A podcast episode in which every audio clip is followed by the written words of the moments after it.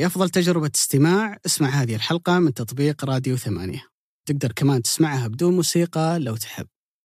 سيداتي آنساتي سادتي.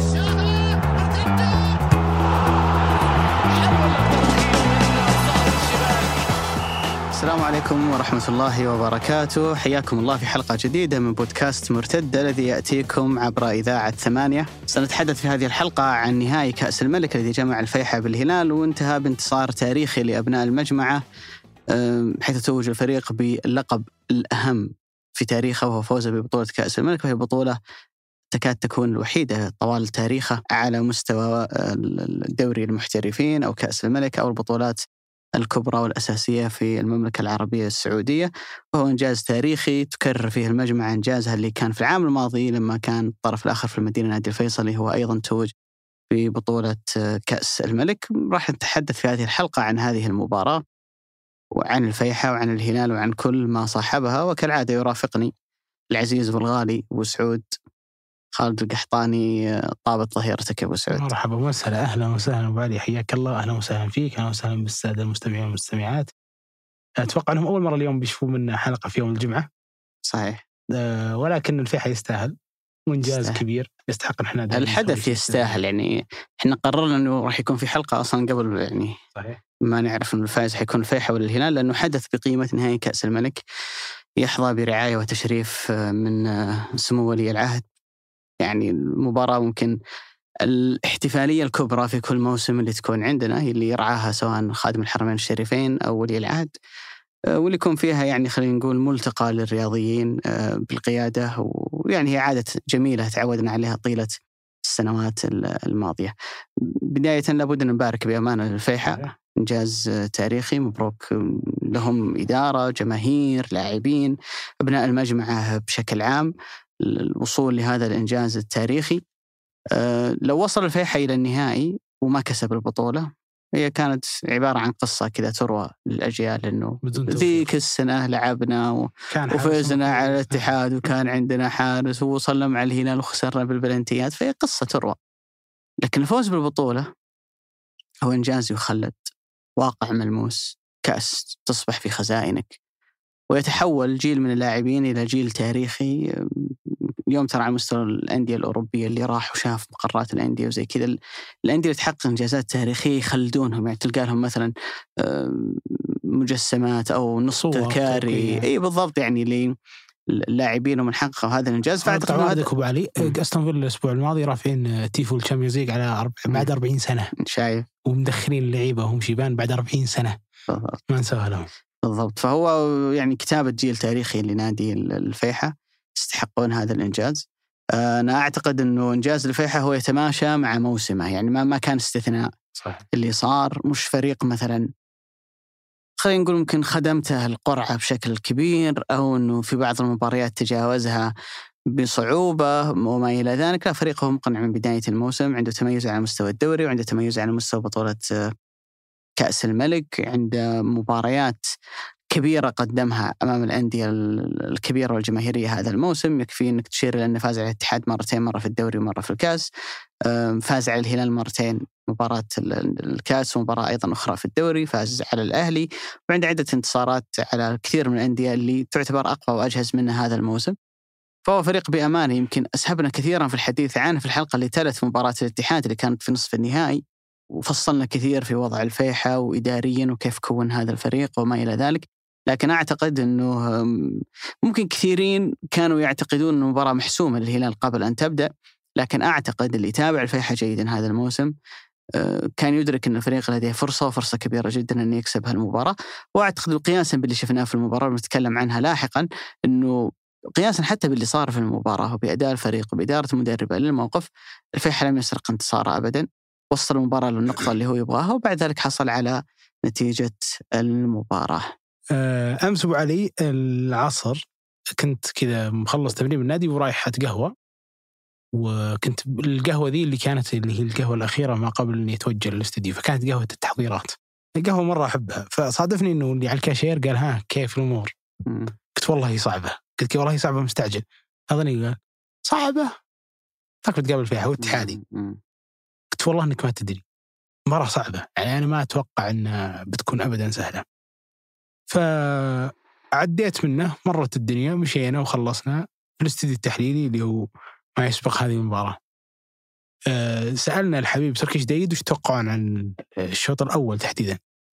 قلت إذا هي كثيرة إذا هو يعني فيها يعني أهداف أنا بتكون بهدف واحد. ما راح تعدي هدف واحد. وكان من حظي سعيد أو من حظ كل سعيد الهدف هذا ما جاء إلا في أفضل توقيت دقيقة 48 مم. فالمباراة كانت جدا صعبة. مسار الفيحة نفسه كان صعب. إنك تواجه الهلال على مستوى النهائي تواجه الاتحاد على مستوى نصف النهائي. الاتحاد كان كاسح مع كوزمين كونترا وتلحق بأول خسارة. لو استثنيت بس آه، خسارة الهلال في الدوري لكن على مستوى البطولات لو استثنيت فقط هذه المباراة مرتين أنت الوحيد اللي كسر آه، سلسلة ال 11 انتصار للاتحاد بدون خسارة. تصعد قدام الهلال وتصعد في مباراتين. يعني إذا أنت بتفاجئ الهلال مرة أكيد أنك ما راح تفاجئ المرة الثانية فأنت مكشوف بالنسبة له اسلوبا. ولعبا وعيوب وعناصر وإمكانيات فردية وإمكانيات جماعية أنت مكشوف فتقابل الهلال على مستوى الدوري في مباراة مؤجلة في بداية شوال وتفوز ثم تطلع إلى جدة وتسمع الكثير من الكلام اللي ينقال عن سالفة إنه الخبرة في النهايات تفرق إن الهلال ارتاح بشكل أكبر فالاستشفاء كان بشكل أكبر التحضير مختلف وفعلا بدأت المباراة حسيت إنه الفيحة إلى حد ما في بداية المباراة ما هو التنظيم المعتاد عليه. يعني إلى إلى بداية المباراة في بعض الأشياء ما كنت أشوف الفيحة بهذا الشكل. ولكن رغم ذلك ورغم إنه تأخر وهذه معلومة غريبة الفيحة ما عمره تأخر صحيح. ورجع في المباراة. صحيح. ما عمره تأخر ورجع في المباراة. تأخر ومن فرصة واحدة رجع للمباراة وتحمل ضغط مهيب من المباراة. أتكلم هنا ضغط أنه اللعب كله في ملعبك واللعب كله أنت تتحمله ودكتك أصلا جالسة تنزل تحاول تعوض الكثير من المصابين اللي أنت اضطريت أنك تبدلهم والأكيد أنه دكتك ما هي مثل دكة هلال هذا خلاف كونك جلست تلاحق المباراة أغلب وقتها تحت الدقيقة 60 ففي الوقت الأصلي تحديدا فالإنهاك عليك كان عليك كان كبير جدا وهذا كان واضح جدا يعني بناجيوتس بالتحديد المسكين كان إذا الفلاش فضه فيها كلها كان يوقف ويتنفس بس هذا اللي كان يسويه. ورغم ذلك الفيحة فاز. وفوز بشكل يعني خلينا نقول يعني اللي أنا يفرحني في الفيحة وبعدين انه في هوية. تشوف هذا الفريق وهذا الفريق هذه هويته. إذا قلنا هذه هويته ما هو جمالية وإنه هذا الموضوع كشخة لا. هذا يعني إنه إذا بدأ فترة تسجيل بيعرف وش الأماكن اللي يتوجه لها. هذه ما هي أفضل نسخة من الفيحة أنا متأكد. تحديدا على مستوى الأطراف إلا ما يدعم الفيحة. ولكن رغم ذلك الفيحة عنده هوية عنده استقرار محليين كلهم في الخط الدفاعي اللي هو أفضل خطوطة. وبناء على ذلك بإذن الله هو سيتطور. فألف مبروك للفيحة ألف مبروك للمجمعة لأهل المجمعة. آه هذه الكاس الغالية جدا. آه إن يزيدون عدد الأبطال في آخر خلينا نقول أربع سنوات. يعني لو جينا نشوف الجدول زاد فيه التعاون والفيصلي والفيحة. يعني جيت تشوف سجل أبطال كأس الملك. الاهلي 13 بطولة، الهلال تسع بطولات، الاتحاد تسع بطولات، النصر ست بطولات، الشباب ثلاث بطولات، اتفاق بطولتين والوحدة بطولتين، ثم الثلاث أبطال في آخر أربع سنوات وخمس سنوات، التعاون ثم بعد ذلك الفيصل وبعد ذلك الفيحاء. تطور يوسع الصدر لدورينا. صحيح يعني نتكلم عن آخر خمس نهائيات لكأس الملك ما كان عندنا فريقين كبيرين وجماهيريين كذا يتواجهون في النهائي إلا لما تواجه الهلال والنصر في نسخة اللي كانت وقت كورونا أعتقد 2020 اللي كانت بين الهلال والنصر. عدا ذلك في كل نهائي كان لازم يكون في واحد من أندية الوسط موجود في المباراة النهائية. التعاون مرتين الفيصلي مرتين والآن عندنا الفيحة. فأعتقد أنه إنجاز كبير بالنسبة لهم. وهو دلالة واضحة واستشهاد واضح على التغير الكبير اللي صار عندنا على مستوى خارطة كرة القدم السعودية. عن الفيحة مثل ما أنت ذكرت هي أول مرة يعودون في النتيجة. الفريق أصلا إجمالا هذا الموسم عنده 12 انتصار في كل المسابقات. أربعة منها كانت في كأس الملك اللي هي الأربع مباريات اللي خاضها ثلث تقريبا المباريات اللي كسبها هذا الموسم. من ال 12 مباراة تسعة منها طلع بكلين شيت يعني هو يفوز في المباراة اللي أنت ما تقدر تسجل عليه. ثلاث مباريات المتبقية اللي تسجل عليه ومع ذلك فاز. منها ثنتين كانت أمام الطائي والباطن فريقين اللي طالعين معاه من دوري الدرجة الأولى فبالتالي خلينا نقول أندية قريبة من مستواه أه وما كانت إنه الهدف ياخرك في النتيجة وأنت ترجع إنه إما إنه يكون هدف تعديل من قبلهم أو إنه أنت خلصت المباراة وهم سجلوا آخر الدقائق، لذلك الموقف اللي كان فيه الفيحة أمس هو مخالف لكل ما اعتاد الفريق هذا الموسم. اولا غالبا تميز الفيحة ذكرنا هالموضوع سابقا في المباريات اللي تكون على أرضه وبين جماهيره، فريق جدا قوي لما يلعب في المجمعه، عنده رقم قياسي وتاريخي هذا الموسم كأكثر فريق خرج بشباك نظيفه على أرضه طوال تاريخ الدوري. آه، فما اعتدنا منه أن يكون عنده نتائج مميزة خارج ملعبه. تلاقي نفسك تلعب خارج ملعبك أجواء جدا حارة تعرف يعني الأندية اللي تكون عادة يعني في المنطقة الوسطى ما هي معتادة تلعب في الأجواء الرطبة كان ذات الأمر ينطبق على الهلال لكن اتكلم عن حالة الفيحة تحديدا ملعب مختلف أجواء مختلفة حضور جماهيري كبير بالنسبة للهلال تجد نفسك متأخر في النتيجة. آه، مواقف عديدة يعني كانت طبيعي ومنطقي تاخذها كمبررات للفيحة اللي هو قدر إنه يخسر هالمباراة. لكنه تمكن إنه يتغلب على كل هالظروف ورجع بعد ذلك وكسب المباراة. فأعتقد أنه المشوار اللي مر فيه الفيحة خلال هالمسابقة اصطدامه بالاتحاد في نصف النهائي وبالهلال الخبير والمتمرس في المباريات النهائية يخليك بأمانة تنظر إلى هذا الفريق بنظرة إعجاب كبيرة جدا. يعني أكثر ما يخشاه الفيحة في مباراة نهائية أن يواجه فريق متمرس عن نهائيات مثل الهلال. يعني كونه قليل خبرة والأول مرة ينحط في هالموقف فأنت تتكلم عن فريق لعب من 2014 إلى اليوم أربع نهائيات دوري أبطال آسيا، نهائيات كثيره على مستوى بطولة كأس الملك، لاعبيه خاضوا العديد من المباريات المهمة والإقصائية، عكس لاعبي الفيحة لمباراه أمس معظمهم خاصة المحليين منهم هذه أهم مباراة في تاريخك.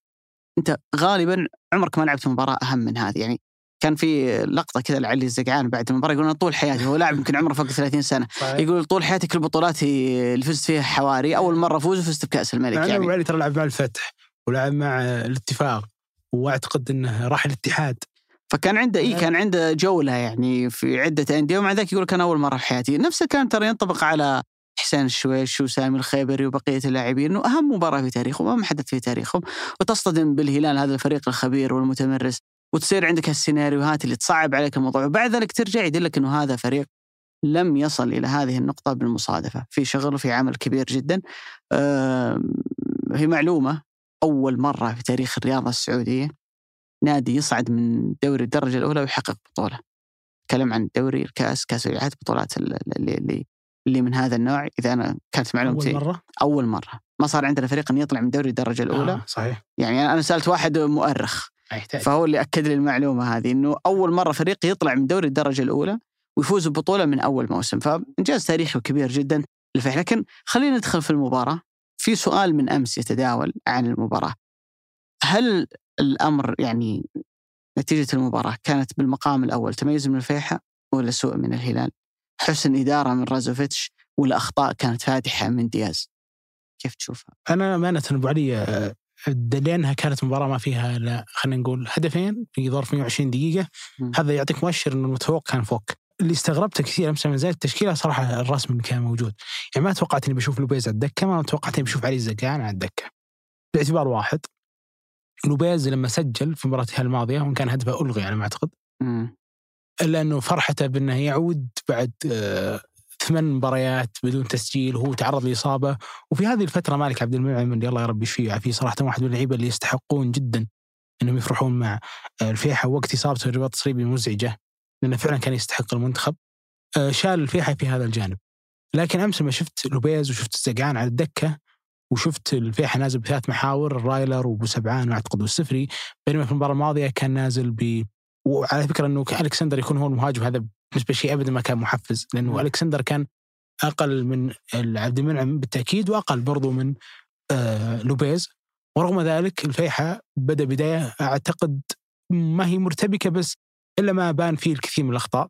بحكم إنه توازن في هذا الوقت توقعت إن الفيحة تجاوز الوقت الصعب وانه خلاص صار صعب إنك ترجع ولكن سالم سجل.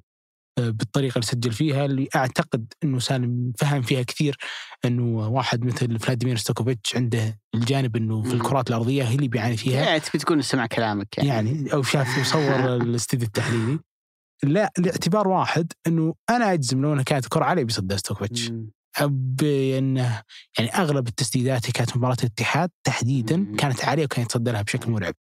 لكن اللي اللي فرق كثير إنه فوق انحط في موقف ما كان أعتقد إنه محبب له. أنا لما شفت الزقعان وشفت واحد مثل لوبيز على دكه البدلاء يبان لك إنه كان يحاول يأخر هذا الرتم وهذه الطلعه بالكرة في الشوط الثاني. فلما أنا أطلع من الشوط الأول صفر صفر هذا أفضل شيء أنا أتمناه لما استقبل في آخر رمق في آخر دقيقة هذه اللي كانت بالنسبة له مشكلة ولكن توازن كبير هو هو. سواها أبو سعود سواها مع الهلال ومع الفت... الاتحاد إنه يسجل في شوط المباراة الأول ويقدر يصمد في شوط المباراة الثاني يعني إيه أنا أقصد عليه العكس إنه أنا ما توقعت إن هو يوفر لعيبته للشوط هو الثاني وفرهم الحين الشوط الثاني وش الدافع إنه يوفرهم الشوط الثاني؟ إني أطلع من الشوط الأول بشباك نظيفه، مم. أنا طلعت بشباك نظيفه الآخر إلا تكه إلا تكه، مم. فهذا الأمر مزعج جدا. بعد ذلك فوك أخذ أمانة الشوط الثاني بأفضلية كاسحة، يعني مم. إلى آخر دقيقة دخلت مونتاري من جهة ناصر الدوسري. هذه كانت هدف، صحيح. هدف محقق للفيحة وينهي المباراة ولكنه صدى لها المعيوف. بعد ذلك شتتها آه، علي البليهي. شوف آه، أندية مثل الهلال، الاتحاد، الأندية اللي عندها المبادرة الهجومية أنت عندك لحظات محددة أن استغليتها بتفرق معهم كثير. أو بتغير من ثقتهم كثير. خطا علي البليهي الكارثي في التعامل مع الكورة وإنه لوبيز ياخذ الكورة بالرجل الرجل اللي ما هي مفضلة له بحكم إنه بس جان كان مغطي خلينا نقول الجانب الأيسر له وسددها في المكان اللي هو توقع بهذه الجراءة هذا شيء يحسب له لأنه الرجل كان مركز تركيز كبير. وداخل علشان آه، يؤثر ولكن في مجمل المباراة مع إنه خلينا نقول الوقت كان طويل الا انه الاهداف المحققة فعلا هي كانت نادرة ما كان الهلال يصل بشكل الأفضل. أنا هنا ما ودي أتكلم عن دياز إحنا بنجي بعد شوي. ولكن أتكلم عن إنه في حارس ممتاز والكل يشيد فيه ولكن قدامه خطوط من الدفاع رائعة جدا من فوك اللي يقدر يكيف هذه المباراة إنه هذه الخطوط تظل ثابتة وبعد ذلك بدأ يطور الهجمة المرتدة. ولكن في آه، يعني برضو من الأشياء اللي كانت آه، ما أدري ما أقدر أقول ملفتة ولكن الكمية الرطوبة الكبيرة اللي كانت في المباراة واللي كانت مأثرة كثير على تمريرات لعيبة الفيحة بالمقام الأول يعني واحد مثل آه، بناجيوتس يعني هو ثاني أكثر لاعب صنع أهداف في الدوري لفريق أصلا يعتبر ثاني أعتقد أضعف هجوم يعني الفيحة ما هو هجومه هداف. ولكن مع ذلك كنت تشوفه يعطي باص يحني ظهره يتنفس شويتين يحاول قد ما يقدر يأخذ أنفاسه لأنه الضغط كان عالي جدا. ورغم ذلك الفيحة ما أختل تركيزه على العكس تماما الهلال كان عليه ضغط وكان تركيزه تركيزه هو اللي يختل. شوف أنا أعتقد ك إذا بتتكلم عن الفيحة وسيناريو المباراة بالنسبة لهم كان منطقي جدا إن يختاروا إنه يدافع، لكن ما هي الشكل أو الطريقة اللي أنت تعتمدها كمنهجية في الدفاع؟ كان واضح بالنسبة له إن الفريق ما راح يضغط ضغط عالي وما راح يتكتل بخطين دفاعيين خلينا نقول كذا متوازي أربع مدافعين قدامهم أربع لعيبة وسط. في الثلث المستمعين ما يشوفون يدك. في الثلث الدفاعي، لا لعلهم إن شاء الله. لعلهم إن شاء الله يكون الوصف واضح. انه انه اليوم في في شكل دفاعي منتشر كثير. يمكن سيميوني هو عراب هذه الفكرة. إنه أربع مدافعين قدامهم أربع لعيبة وسط يدافعون في منطقة ضيقة في الثلث الدفاعي ويسلمك الكورة وتقدر تدور الكورة في النص براحتك. مدافعينك يطلعون إلى تقريبا إلى دائرة النص. محاورك يتقدمون للأمام ويقول لك إذا تقدر اخترق هذا التكتل الدفاعي وسجل. اللي سواه رازوفيتش أمس إنه لعب بشكل واضح ب medium block اللي هو إنه صنع كتلة كذا من لعيبة الوسط والمهاجمين. تكلم عن ستة لاعبين المحورين مع اثنين لعيبة أطراف مع اثنين المهاجمين أو المهاجم ولاعب العشرة اللي وراه يصنع منهم كتلة كذا في في وسط الملعب وكانت واضحة جدا في هدف الهلال لما عبد الله عطيف تمريرة واحدة طلع هذا التكتل من من اللعبة كلها واعطى سلمان فرصة إنه بعد ذلك يصنع الهدف. إنه هذه الفكرة فكرة إني أنا أصنع لك تكتل كذا في وسط الملعب من أجل حرمان الهلال من فرصة إنه يخترق من عمق الملعب من أجل إنه باستمرار يدفع الهلال إلى إنه يروح على الأطراف ولما تروح على الأطراف هنا أنا بقدر إني أضغط عليك بلاعبين لاعب الظهير ولاعب الطرف اللي موجود قدامه وحتى لو قدرت إنك تتجاوزهم ببراعة مهارة فردية أو تمريرات كذا قصيرة تطلع محمد البريكة وأكثر من لاعب في موقف عرضية أنا عندي القدرة بعد ذلك إنه أنا أستقبل الكرة العرضية أكثر من قدرتي على إني أعطيك فرصة إنك تخلق الكثير من الكرات على قوس منطقة ال 18 بدليل كم مرة شفنا الهلال في المباراة يسدد من تقريبا من قوس ال 18 كم فاول حصل الهلال في ذيك المنطقة. الفيحة كان مركز بشكل كبير أن يبعد الهلال عن عمق الملعب. وأعتقد أنه هالفكرة هي تدعم بقاء رامون لوبيز على دكة البدلاء لأنه كمهاجم عانى هذا الموسم من إصابات كثيرة كثير منها كان عضلي ويمكن ما تكون عنده السرعة في عملية الضغط اللياقة العالية في عملية تتبع الكورة لما الهلال يحاول ينقلها من جهة إلى جهة. فبالتالي اختار إنه يبدأ بترايكوفسكي وإن كان هو لاعب جناح أيسر في الأساس صحيح. يبدأ فيه كام واحد معه أنت على فكرة لما يتكلمون بسعود عن شو اسمه اليوناني. من هو؟ بناجيوسس اي أنا أقول تختيدس هو ترى نفس اللاعب. يعني بس هو يقول اسمه الأول أنا أقول اسم العائلة اسمع يعني. اسمه من كلمتين. اي كل كل واحدة كل اصعب واحدة كل واحدة أطول من عمري الله. بالضبط. فانه كان هو تختيدس بالضبط مع ترايكوفسكي الاثنين هم اللي يقودون عملية الضغط. بعد ذلك لاعبي الأطراف سلطان مندش أو حتى محمد أبو سبعان مع السفري ورائع جدا رايلر في في محور الارتكاز. فكان كان عنده فكرة واضحة في عملية كيف إنه يدير العملية الدفاعية بالنسبة له.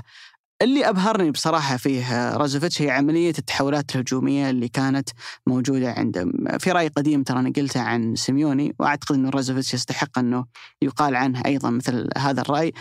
أنا م- يبهرني أكثر من تميز هذه الأندية دفاعيا انك كيف تقدر إنه أنت تصنع خطوره هجومية، لما أنت تدافع بهذا العدد الكبير جدا في الثلث الأخير من ملعبك ترى عملية وصولك إلى مرمى المنافس تكون صعبة جدا، ليش؟ لأنه في مسافة طويلة جدا تفصلك من لحظة قطعك للكرة، أنت ما أنت فريق قوي في البناء فتتدرج بالكرة، لكن في مسافة طويلة ما بينك وما بين الوصول إلى مرمى المنافس، دائما أنت بتروح بعدد لاعبين أقل بكثير من اللي يروح فيه الهلال أو الاتحاد أو أي فريق ثاني يعني عنده قوة هجومية بتروح بلاعبين ثلاثة، كيف أخلي عملية وصولي لمرمى بلاعبين ثلاثة فعالة؟ هنا تجي أفكار يضعها المدرب. التحرك العمودي، اختيار طريقة لعب العرضيات، نلعبها فوق، نلعبها أرضية متوسطة الارتفاع، تفاصيل يصنعها المدرب. اتجاه بالضبط. بعطيك رقم أبو علي يعزز كلمتك هذه الفيحاء ثاني أقل فريق في الدوري تمريرات. هذا الموضوع يدلك أن تمريراته أصلا قليلة جدا وهو أعتقد أنه مواسم. أقل فريق على مستوى الاستحواذ أيضا صحيح. في في الدوري فكان واضح بالنسبة لرازوفيتش أنه المنفذ أو المعبر اللي حقدر أوصل من خلاله لمرمى الهلال هي جهة الهلال اليسرى لسببين الأول أن الجهة اليمنى فيها جانك فيها محمد البريك أو سعود عبد الحميد. أفضل بكثير من الجهة اليسرى اللي فيها علي البليهي إذا بتقارن علي البليهي مع جانك وناصر الدوسري بحكم إنه في الأساس سنة أولى يلعب ظهير أيسر. ممكن إذا كان ناصر مميز هجوميا فهو على الجانب الدفاعي على الأقل هو مش ياسر الشهراني. ما هو بياسر الشهراني اللي شفناه مؤخرا لا ياسر الشهراني اللي إحنا نعرفه يعني. فإذا أنا عندي جهة أقدر أوصل من خلالها المرمى الهلال ففرصي عن طريق الجهة اليمنى أكثر. زقعان لعب العرضية عن طريق الجهة اليمنى فرصة موتاري اللي أنت تكلمت عنها. أكثر من فرصة كانت تقدر يصنعها الفيحة كانت دائما ما يبحث عن إنه يلعب الكرة الطويلة أو يتدرج في الخلف تمريرات رأسية إلى ما يوصل إلى الجهة اليمنى لل- للهلال. ولذلك أعتقد إنه ادار المباراة بشكل جيد تغييراته في شوط المباراة الثاني تحديدا بعد ما طلع عبد الله عطيف. تدخله السريع ما انتظر طويلا. سحب لاعب يلعب في عمق الملعب اللي هو السفري ونزل بداله لاعب طرف بعدين تفاجئ إنه لاعب الظهير الأيمن تعرض لاصابه رجع الزقعان ونزل موتاري فكان باستمرار تغيير الظهير الثاني برضه إي بالضبط كانت تغييرات تغييراته جريئة تدخلاته يعني كانت موفقة إلى حد كبير. فأعتقد إنه بالنسبة له آه، إنك تصمد أمام الهلال 120 دقيقة تستقبل فيها هدف واحد أعتقد كان تميز كبير منهم. آه، بأمانة لما تكلمت أنت عن غلطة علي البليهي يعني كذا لو أنت تتخيلها مباراة اليوم طرفين غير الهلال والفيحاء تقول في فريق خبير ويرتكب غلطة واحدة في يعطيك غلطة واحدة في المباراة زي اللي سواها علي البليهي. ترى تحتاج يعني بالعادة الأندية اللي اللي أقل خبرة وأقل تمرس مثل ما هالنوع من. المباريات تحتاج تعطيه أربع خمس فرص عشان يسجل منها واحدة. صحيح. فإنه ينتظرك لين ما تغلط ويعاقبك عليها أنت هنا كأنك تتكلم عن فريق مثلا زي ريال مدريد في أوروبا. صحيح. كل سنة يلعب أدوار إقصائية. فكيف قدر الفيحاء إنه يحضر لاعبيه ذهنيا؟ فكرة إني أنا أصمد في مباراة متغيرة السيناريوهات مباراة تروح ل 120 دقيقة وهم ما هم معتادين يلعبون 120 دقيقة تتأخر في النتيجة وتصير فيها كل هالسيناريوهات فريق ما يفقد تركيزه ما يفقد آم، رباطة جأشه تحديدا في الدفاع في ترابطه وتنظيم صفوفه أعتقد أن النقطة آه، تحسب لإدارته أكيد الاداره لها دور كبير في الموضوع وتحسب بلا شك لمدربه رازوفيتش امانه أبو علي رازوفيتش تحديدا فوق آه، واحد من المدربين هو ترى نفس الفكرة أنت تقول فك نقول رازوفيتش هو-. نفسه. أنت بعد تروح فك ثلاث كل حرف رازوفيتش المشكلة كلهم فيتش هو وستوكوفيتش والدنيا كلها. لكن فوك لما حضر مع آه، الفيصلي في ال 2018 وتذكر أبو علي في ذاك الوقت برزت كثير من الأسماء في الجانب الدفاعي الفيصلي وكلهم رائعين. ترى كان ظهير ايمن على فكرة يعني. هو بعد. لما كان لاعب كان ظهير ايمن كان يلعب وين؟ خذ آم، المشهوره ولا لا؟ لعب فترة مع منتخب صربيا يعني. الأكيد أبو علي إنه كان مميز جدا على الجانب الدفاعي وبرزت مع أسماء. أتذكر حمدان الشمراني وأتذكر حمد آل منصور سلطان الغنام. هالثلاثة أسماء برزوا معه بشكل مرعب. كلهم طبعا بعد ذلك انتقلوا اثنين راحوا للنصر وواحد راح آه للاتحاد. بعد ذلك يكون روسي لا تنسى ويجور روسي وبعد ذلك هو ترك الفيصلي من بطولة كأس الملك اللي خسرها قدام آه الاتحاد في الأشواط الإضافية. راح للإمارات أعتقد الشارقة درب موسمين أو موسم ونصف. الموسم الأول تأهل نهائي كأس الملك وعفوا نهائي رئيس الدولة وخسر. من شباب أهلي دبي. الموسم اللي بعده الشارقة تأهل نهائي كأس الملك. وعفوا برضو نهائي كأس رئيس الدولة. مم. وألغي آه، ذاك الموسم في الإمارات بسبب الكورونا.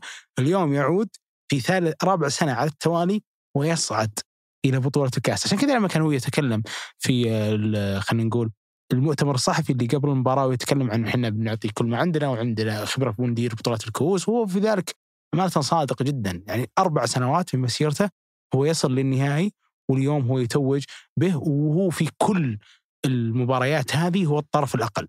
يعني الفيصلي كان أقل بكثير من الاتحاد. على مستوى لا الصرف والإمكانيات.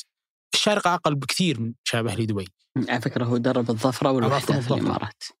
ك- هو الظفرة هو اللي طلع معهم نهائيا. الظفرة كان أقل بكثير من شباب أهلي دبي الف- الفيحة اليوم فريق صاعد من هبوط فهو اليوم جديد. وبينه وبين الهلال يعني على مستوى تقييم القوي تقييم السوقيه حدود 51 مليون يورو. هذا قيمته تسعة وهذا قيمته 60 ومع ذلك هو اللي امس ينتصر. كل هذا أمانة كل هالقصة الرهيبة لفوك بتظلم لو ما حقق شيء. لأنه ما يندر أحد يتذكر اسم فوك مع الفيصلي في 2017 وأكيد إنه يندر أحد. يتذكره بعد آه، خسارته نهائيين أو نهائي واحد في الإمارات. واليوم لما حقق السيره التاريخيه على مسيرته كلين شيت على أرض الفيحة وبعد ذلك لما حقق كل رقم دفاعي رائع على مستوى افضليته في خط الدفاع بالرغم انه في الترتيب السادس ويملك واحد من أضعف خط الهجوم في هذا الدوري إلا أنه يستحق أن يؤرخ هذا المرور بهذه الكاس. ينقال في 2022 جاء مدرب اسمه فوك في الفيحة وحقق الكاس بهذا الأسلوب وبهذه الهوية. مع أني اؤمن أبو علي إيمان كبير هذه ما هي أفضل نسخة من الفيحة شوف النتائج ما أدري شو يصير مستقبلا ولكن الأكيد إنه واحد مثل أوسو واحد مثل مونتاري وواحد مثل حتى الكسندر هذه ثلاث أسماء هو أمس بادي بأربعة. بادي بأربعة. اجانب بس, بس هالثلاث أسماء بالتحديد هالثلاثة الفيحة ما راح يتعب كثير عن يجيب أفضل. منهم. ما راح يتعب يعني بالمغمض بيجيب أنا اختلف. معك في واحد اللي هو ترايكوفسكي. آه هدف إيطاليا لا دخل ولا لا دخل. مم. أنا ما أشوف يعني على مستوى الدوري ما أتذكر إنه سجل. لا، هو جاء أصلا جاء في الفترة الشتويه يعني. صحيح. اي جاء في الفترة الشتويه جاب كان المصاب بالرباط الصليبي اللي. طلع في أول مباراة في الدوري ولكن أنا أشوف لوبيز أعلى منه بالنسبة لي. وين كان هو مهاجم. وأشوف إنه في الوقت اللي لعب فيه في ثلاث محاور أو حتى في الوقت اللي لعب فيه طرف يعني بالمختصر لو أن أوسو أو حتى مونتاري كانوا كويسين ما كان بيمسك أساسي. وماني بشوفه ما مثل ما أشوف رايلر ولا أشوف. آه، فلاديمير ستوكوفيتش ولا أشوف حتى لوبيز. هالأسماء اللي ها شوي تعطيك فارق. تحديدا آه، باناجيوتس فارق كبير مع الفيحة. فأتوقع والعلم عند الله إنه واحد اثنين من هالثلاثة على الأقل إن افترضنا يعني مونتاري وأوسو ما تشوفهم أصلا. مونتاري على الدكة أوسو أنت ما ما تتذكر أصلا اخر ما شفته. ولكن أنا مع ذلك أقول إنه الفيحة ما هي هذه أفضل نسخة منه. كمان عندهم عندهم. عندهم أفضلية الأجنبي الثامن الموسم صحيح. الجاي كخانات. يعني انت أنا بالنسبة لي أعتقد إنه إذا لو أنا صاحب قرار في الفيحة حجيب سنتر ثاني مع سامي الخيبري. آه، لأنه موسم طويل. ما تضمن إنه حتلعب بثنائي الدفاع اللي موجود عندك. ممكن تتعرض لإصابات ممكن تصير عندك آه، مشاكل. تحتاج لاعب ثاني فنان مع رايلر. يعني تخيل لو لاعب ثاني زي رايلر موجود معاه بيكون عندك فارق كبير جدا. وأكيد بلا شك يعني فريق يلعب كثير من الأحيان في مناطق الدفاعية يحتاج وبشدة أن يكون عنده لاعب طرف سريع عنده حلول فردية عنده حلول يعني يقدر يخلقها لك سواء من المواقف الثابتة أو ال- ال- ال- الهجمات المرتدة. يعطيك أفضلية هجومية، رامون لوبيز طبعا لو هو في جاهزيته البدنية مهاجم أنت صحيح. ما تدور واحد ثاني غيره. لك مباراة أهلي أبو علي. لكن مشكلته. اي بالضبط. كسر الدنيا فيها. سجل فيها هدفين أعتقد. واحد مفاول بعيد. صحيح.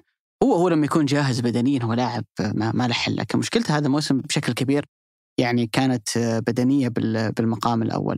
آه، إذا في نقطة بس نختم فيها عن الفيحة إنه فريق آه، نموذج. نموذج نموذج لفريق ظهر فيه بشكل كبير جدا حسن اختيار العنصر الأجنبي. تكلم بداية من المدرب مرورا بعد ذلك بالعناصر اللي كانت موجودة لأنه فاتورة التعاقد مع كل اللاعبين اللي تعاقد معهم الفيحة هذا الموسم وفقا ل Transfermarkt ما تتجاوز 8 مليون ريال من محليين وأجانب. آه، وفصلنا فيها أتوقع في الحلقة اللي كانت بعد مباراة الاتحاد. آه، فإنك أنت تصعد من الدرجة الأولى تفوز بكأس الملك. بهذا الصرف القليل جدا وهذه التعاقدات اللي كانت مدروسة ومقننة. يدلك أنه في في إدارة آه، خلينا نقول تقف وراء هذا الفريق هي اللي تأخذ هذه القرارات. وبأمانة أنا أعتقد إنه الفيحة الفيصلي التعاون في في وقت سابق آه، علقوا الجرس في بقية الأندية. اليوم في ظل الدعم الكبير اللي تحظى فيه كل الأندية اللي بيشتغل صح اللي بيعرف يدير هذه الموارد بطريقة صحيحة. هو اللي بعد ذلك راح يعني يقدر ان يحقق إنجازات. أنت قلت إن النسخة الأفضل من الفيحة لسه ما جت. قياسا بإنه عنده لاعبين آه، أجانب ممكن ما استغلهم. ما بالك له يبدأ بسبع لاعبين أجانب مؤثرين مثل كثير من الأندية. لكن عليهم أن يضعوا في الحسبان أوكي هي لحظات سعيدة للفيحة الواحد ما ودي يقول مثل هالكلام. لكن عليهم أن يضعون في الحسبان اللي صار التعاون الفيصلي هذا الموسم. يعني الوحدة في سنة من السنوات وصل للمركز الرابع والأول مرة لقى نفسه في دوري أبطال آسيا السنة اللي بعدها هبط. يعني قد لا يصل الأمر بالفيحة إنه يهبط لكن فكرة إن فريق يكون توب والموسم اللي بعده يتراجع تكررت أكثر من مرة. وأنت لست بمنع عن أنه ذات الأمر يحدث معك. لكن خلينا نروح للجانب الثاني اللي هو الهلال في المباراة تحديدا. أه كم من عشرة تعطي دياز ملامة على خسارة الهلال لهذه البطولة؟ أول شوف علي هل آه، المباراة أمس كانت مثالية؟ لا. أنا أتوقع أنها كانت من يعني سيرة مباريات ما بعد المسيرة التاريخية ل 12 مباراة اللي هي فيها تذبذب. ولكن أنا بفصل وش الأشياء اللي أعتقد جازما أنها من خارج يد أي مدرب سواء كان دياز ولا حتى كان غير رامون دياز. أولا المشاكل اللي مترتبة على خلينا نقول هوامش التغييرات بالتحديد. يعني أمس هل بدأ بعبد الله عطيف؟ هذه أول مباراة لعبد الله عطيف من 11 شهر تقريبا 10 أشهر مباراة المنتخب الأولى في تصفيات كأس العالم. وعبد الله عطيف نفسه عنده مشكلة من قبل ما يعود هذه يعني من قبل إصابته بالرباط الصليبي مع المنتخب آه، في الجولة الأولى في تصفيات كأس العالم. وهو عنده مشكلة إنه هذا الرباط الثاني لك وهذا الرباط الثاني لك بناء عليه في المعسكر الإعدادي اللي ليوناردو جارديم أخذ فيه الأحمال وبدأ فيه يقيس قدرة عبد الله وغيره من اللاعبين. أنت ما تقدر تلعب مباراة كاملة. وهذا الشيء على فكرة جارديم وصى فيه في المنتخب. ولا تقدر تلعب مباراتين متتالية. هذا قبل هذا الرباط. فصار اللي صار والحمد لله الحال عبد الله تعرض لرباط صليبي واليوم رجع لعب مباراة قدام الفتح أعتقد. أو عفوا قدام آه، المباراة اللي نزل فيها بديل اللي كانت قدام آه، ضمك والاتفاق أعتقد برضو. آه، هالمباراتين نزل فيها كلاعب بديل؟ واليوم بشكل أعتقد إنه مغامر جدا. دياز قرر إنه يشركه لتعويض كم الغيابات اللي كان موجود. الملامة كبيرة هذا التبديل لو كان عبد الله في أفضل حالاته أو لو كان عبد الله خلينا نقول يقدر يعطيك أكثر صحيح. على المستوى ما, له علاقة ترى فنيا ابدا. وش المعلومة اللي عندي إن دياز قال لعبد الله عطيف أنت ما تقدر تلعب إلا شوط واحد. اقصاك 60 دقيقة. فأنا يا أنزلك شوط المباراة الثاني. يا الأول. يا لعبك الأول وأسحبك على بداية الشوط. المباراة الثانية عبد الله عنده كان علم مسبق بهذا الأمر قبل لا يلعب. المباراة. ما هو شيء لياقي؟ لشيء يتعرض بإصابته. يعني جارديم قال له بداية الموسم أنت ما انت مثل أي واحد تشوفه حولك في الملعب اليوم أنت عرضة للإصابة. وفعلا هذا الشيء صار. عبد اللطيف تعرض لإصابة رباط صليبي مع أول مباراة لعبها أساسي مع المنتخب. وأمانة كشيء محزن ولكن ما هو وقت خلينا نقول نتحسر الحمد لله نرجع بالسلامة. لكن سحبة عبد الله ما هو خيار محبب لدياز دياز لو عليه ما طلع حتى في البنتيات بيخليه موجود. فهنا هو اضطر إنه يسحب عبد الله هذا الموضوع إلا ما يكون له تأثير فني يعني عبد الله بس وقفته وإنه يرجع على ال pass ويلعب long pass لأي ظهير هذه تفتح له عرض ملعب مرعب لدياز في فريق متكتل مثل الفيحاء فهذه النقطة كانت في وسط الملعب إحنا الحين جالسين نفند النقاط اللي أنا ما أراها يتحملها دياز. النقطة الثانية ماذا لو كان يملك واحد مثل كاريو؟ على الأقل سلمان بينزل ستة في اعتباري وبيكون مكان مصعب الجوير أمس هو واحد مثل أندريا كاريو واحد اكل الأخضر واليابس في هذه المنطقة وأندريا كاريو طلع المنتخب البيرو وتعرض لإصابة في ركبته وبعد ذلك عاد. طيب لو كان سلمان في هذا المكان مكان كاريو من اللي بيكون ستة إذا عبد الله مصاب؟ جوستافو كويلار. جوستافو كويلار دخل في سلسلة أيام فيفا ودخل في موسم صعب وإصابات عضلية وإصابة في الركبة في مونديال الانديه وكابر عليها وبعد ذلك تعرض لإصابة عضلية أخيرة غيبته. هذا برضو ما هو في يد دياز يعني ما هو في يد دياز البعض يمكن يقول إلا في يد لأنه هو اللي اشرك في الأيام الماضية لا هو ما هو مسك هذا الموسم ولا هو اللي بنى التدوير فيه ولا هو اللي بنى هذا الأسلوب اللي بناء عليه ظهر كويلار أهم من كنو وأهم يلعب في الستة. الأمر الآخر اللي هو محمد كنو اللي يغيب بالنسبة بسبب إيقافه بالنسبة لقضية توقيع عقدين مع نادي النصر ونادي الهلال. هو ما هو في يد برضو دياز إنه يغيب. اللي لاعب برضو ممكن يكون وارد إنه يحضر في هذا المكان الكابتن ناصر الدوسري. الكابتن ناصر الدوسري اللي ممكن طبعا ما أنا ما افضل امانه الناصر يكون في الوسط أفضله دائما يكون في الظهير الأيسر ولكن لحل هذه المشكلة إنه من هو المحور الثاني مع سلمان. ناصر امس شارك كظهير أيسر كنوع من التعويض ياسر الشهراني الموقوف اللي كان في مدرجات الملعب. ياسر الشهراني نفسه لما احتاج الهلال حتى كلاعب بديل لما ناصر استنزف بدنيا وناصر في هذا الموسم تعرض لإصابتين تمزق في العضلة الضامة أقل واحدة فيهم غيبته شهر.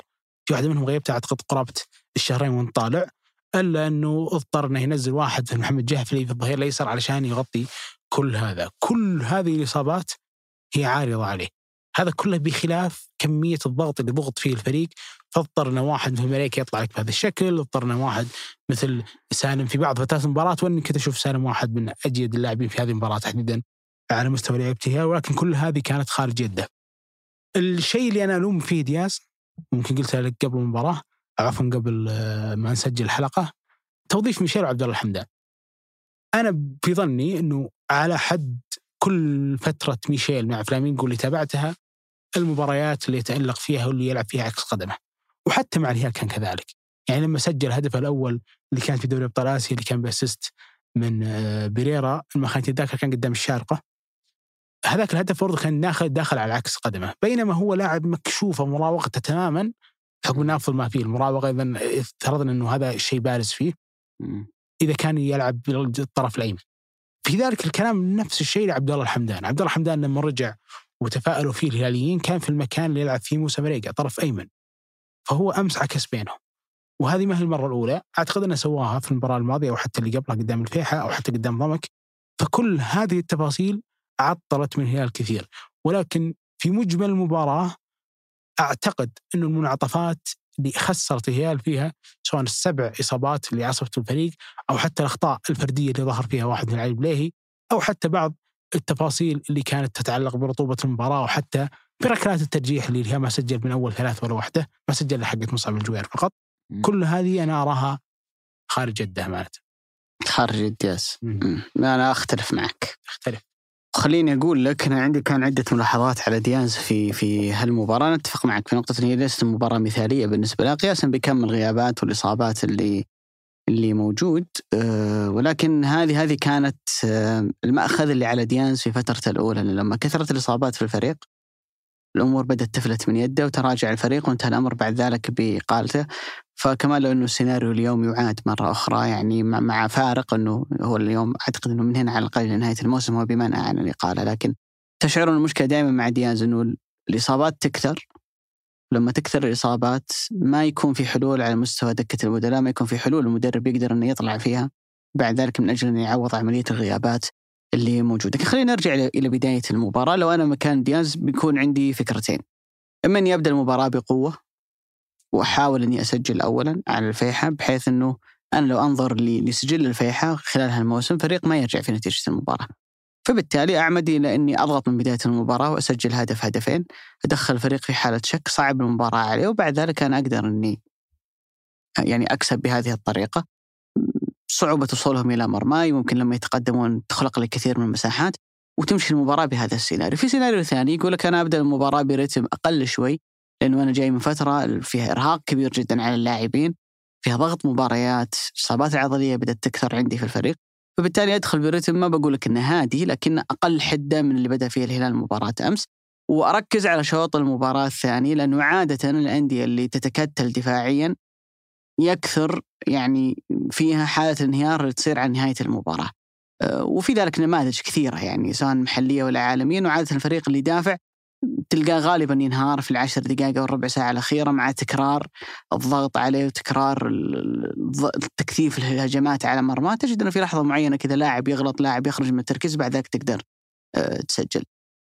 دياز اختار إنه يبدأ المباراة بقوة برتم عالي. يبدأها برتم عالي. وظهر هالموضوع واضح في في نقطتين. اولا في تسريع الهلال للهجمات تكلمنا ممكن في حلقة سابقة إنه كان واضح وجلي إن الهلال في الفترة الماضية بدأ الفريق يفتقد الحده، بدأ الفريق يسيطر على الكورة، يدور الكورة، قام استحواذ 60 70% بس فعليا ما في خطورة ملموسة، ما في وصول حقيقي لمرمى الفريق المنافسة، فريق لما يجي في اللحظة اللي يحتاج إنه يسرع فيها رتم الهجمة، اللي يحتاج إلى إنه التمريرات تصير قصيرة والتحركات مفاجئة، لا تلقى إنه الفريق لاعبين ما عندهم السرعة أو الحدة إنهم يقدرون ينفذون لك هالنوع من الأفكار فبالتالي هي سيطرة واستحواذ لكن بدون فاعلية كبيرة، لا كان واضح الهلال امس إنه عنده حدة عالية جدا في عملية تسريع الهجمات وخلق فرص على مرمى. الفيحاء نتكلم عن شوط المباراة الأول، ظهر أيضا في نقطة ثانية اللي هي عملية قوة الهلال في الضغط العكسي، كان أول ما يقطع منك الفيحاء الكرة يضغط على الهلال باربع خمسة لاعبين ويرجع يفتكها مرة ثانية. الكرات الثانية نتكلم مثلا عن كرة عرضية شتت دفاع الفيحاء غالبا الكرة الثانية هذه يرجع ياخذها آه الهلال. فدياز حط كل اللي عنده بدنيا في شوط المباراة الأول ثم تفاجأ أن في شوط المباراة الثاني الفريق طاح حرفيا على الجانب البدني واللياقي. في سببين مهمين جدا خروج عبد الله عطيف واحد من أهم عناصرك ومفاتيحك في خط الوسط. عبد الله عطيف إذا أنت اليوم تاخذ خصائصه ومزاياه عمرك ما حتقول عن عبد الله عطيف إنه لاعب سريع لكنه لاعب قراره سريع. يعني الكورة مثلا اللي سجل من الهلال الهدف الأول. تمريرة كانت من محمد بريك. بريك اعطاه اياها تقريبا متر قدام عنه يعني زنقه حرفيا في الكره ذيك. ومع ذلك سيطر عليها وفي ظرف يعني ثانية أو أقل من ثانية قدر إنه يلمح سلمان ويقرأ اللعبة ويقرأ الموقف ويعطي سلمان تمريرة. كسرت تنظيم خط الوسط الفيحة طلع أربع لاعبين كورة واحدة من الهجمة وبعد ذلك سلمان خذ الكورة وعلى طول وصنع منها الهدف الأول. فهو كان مفتاح مهم جدا بالنسبة لك في عملية التمرير بين الخطوط تسريع الهجمة الكورة اللي يتم تدويرها من اليمين لليسار فجأة كذا عبد الله عطيف باص واحد يخلق لك موقف هجومي فهذا كان عامل، العامل الثاني إنه حرارة الجو والرطوبة العالية خلت الفريق ينهارون بدنيا في شوط المباراة الثاني. هنا أنا أعطيتك سيناريوهين إنه تختار إنك تبدأ المباراة من البداية أو إنك يعني تقلل الرتم البدني وتضغط في شوط المباراة الثاني. أنت ليش تنازع الفيحاء في واحدة من أهم نقاط قوته وتميزه اللي هو الجانب البدني. يعني فريق من وصل إلى نهائي كأس الملك وهو يضع نصب عينيه هذه المباراة. هذه المباراة هي أهم مباراة مش في موسمه بل في تاريخه. بينما أنت من من فترة طويلة جدا من مباراة الشباب رحت لعبت في آسيا ودخلت في عدة معتركات وتنافس على الدوري وتنافس في أكثر من مكان. أضيف على جدولك عدد كبير جدا من المباريات من خلال المؤجلات اللي موجودة عندك أو من خلال الست مباريات اللي كانت في دوري أبطال آسيا. فأنت ما أنت في موقف أنك تقدر تجاري الفيحة بدنيا. أنت ما أنت في موقف إن المباراة في شوطها الثاني لو صار فيها تقلبات أنت ما تقدر تجاري فريق هو مريح أكثر منك. ما تقدر تجاري فريق يعني عنده الرتم البدني أعلى منك يقدر في شوط المباراة الثانية وحتى لو راحت المباراه لشوط إضافية إنه يختمها بجانب بدني أفضل من اللي موجود عندك. فأعتقد إنه دياز خذ مغامرة كانت بتنجح لو الفريق قدر إنه يطلع بهدف أو هدفين من شوط المباراة. الأول حصل إن الفريق سجل لكن الانهيار اللي صار في شوط المباراة الثاني كلف الهلال كثيرا. ممكن خير معلومة تقدر تدلل فيها على هالكلام. الهلال طوال المباراة 120 دقيقة سدد اللي داخل إطار المرمى سواء الهدف أو اللي صدها الكرة اللي صدها ستوكوفيتش ست ست كرات طول المباراة. ثلاثة منها كانت في شوط المباراة الأول. ثلاثة بس. الشوط الثاني الهلال شات كرة واحدة بس. في 45 دقيقة. كان واضح إنه الهلال في شوط المباراة الثاني فريق مختلف تماما ولما حاول دياز إنه يستعين بدكة البدلاء ما كانت صراحة تسعفه على إنه يقدر يلاقي حلول. النقطة الثانية اللي بلوم دياز عليها إلى جانب أنه اختار أنه يبدأ المباراة بضغط عالي والفريق انهار بدنيا لما تلعب ضد فريق متكتل هو طلع قبل المباراة في المؤتمر الصحفي قال إحنا دارسين الفيحة كويس وعندنا حلول للتعامل معه أنت الآن هذه ثالث مباراة أمام الفيحاء هذا الموسم. في المباراتين كانت في الدوري ما سجلت ولا هدف. المباراة الأولى جارديم والثانية أنا عارف بس أتكلم أنه هو ثنتين لعب الهلال فأكيد أنت الجهاز. اللي عندك الإعداد واللاعبين أو حتى فريق البيانات والإحصائيات أو اللي مهتمين بالفيديو عندك في الجهاز الفني بيدرسون هالمباراتين. المباراة الثانية أنت كنت مشرف عليها يا دياز. في المباراتين أنت ما قدرت تسجل. وعندك فريق يضرب به المثل في التميز الدفاعي. أعطيني حلول حقيقية وملموسة قدمها دياز للتعامل مع الدفاع الفيح. يعني في في في أشياء كانت في الهلال في المباراة هي لمسات المدرب تكتيك. وفيه أكبر منها عملية ارتجال من اللاعبين. يعني مثلا فكرة انه قالوا دائما يلعب ظهره للمرمى ويستلم الكرة ويعطيها اللاعب بعد كذا على ال 18 يسددها أو مثلا يطلعها على الطرف والهلال يعرضها. هذه فكرة كانت واضحة من دياز. فكرة أن سالم يلعب ورا ماريجا ورا إيجالو كلاعب عشرة ولما الهلال يلعب كرات عرضية يدخل ويزيد معاه في الكرات العرضية هذه كانت فكرة من المدرب. الهلال في كثير من الركنيات كان بدل ما يلعب الركنية إلى داخل ال 18 ففي المنطقة اللي يكتظ فيها لاعبي الفيحة كان سلمان يمكن لاحظت أكثر من مرة كان يحاول يلعبها على القائم البعيد وبعد ذلك ترجع يرجعها لاعب ثاني فلاعبي الفيحة يمكن يكونوا ما أخذوا مراكزهم أو اختلف تنظيمهم فبعد ذلك انت تاخذها هذه أفكار وضعها دياز. لكن أكثر منها كان في عملية ارتجال من اللاعبين. يعني اللقطه مثلا اللي دخل فيها ناصر الدوسري إلى عمق منطقة الجزاء بعد ذلك لعبها لب وخلصها مدافع الفيحة لو كانت فكرة من دياز ليش ما تكررت؟ شفنا محمد بريك يدخل داخل 18 بالطريقة هذه. شفنا ناصر كرر نفس الكرة.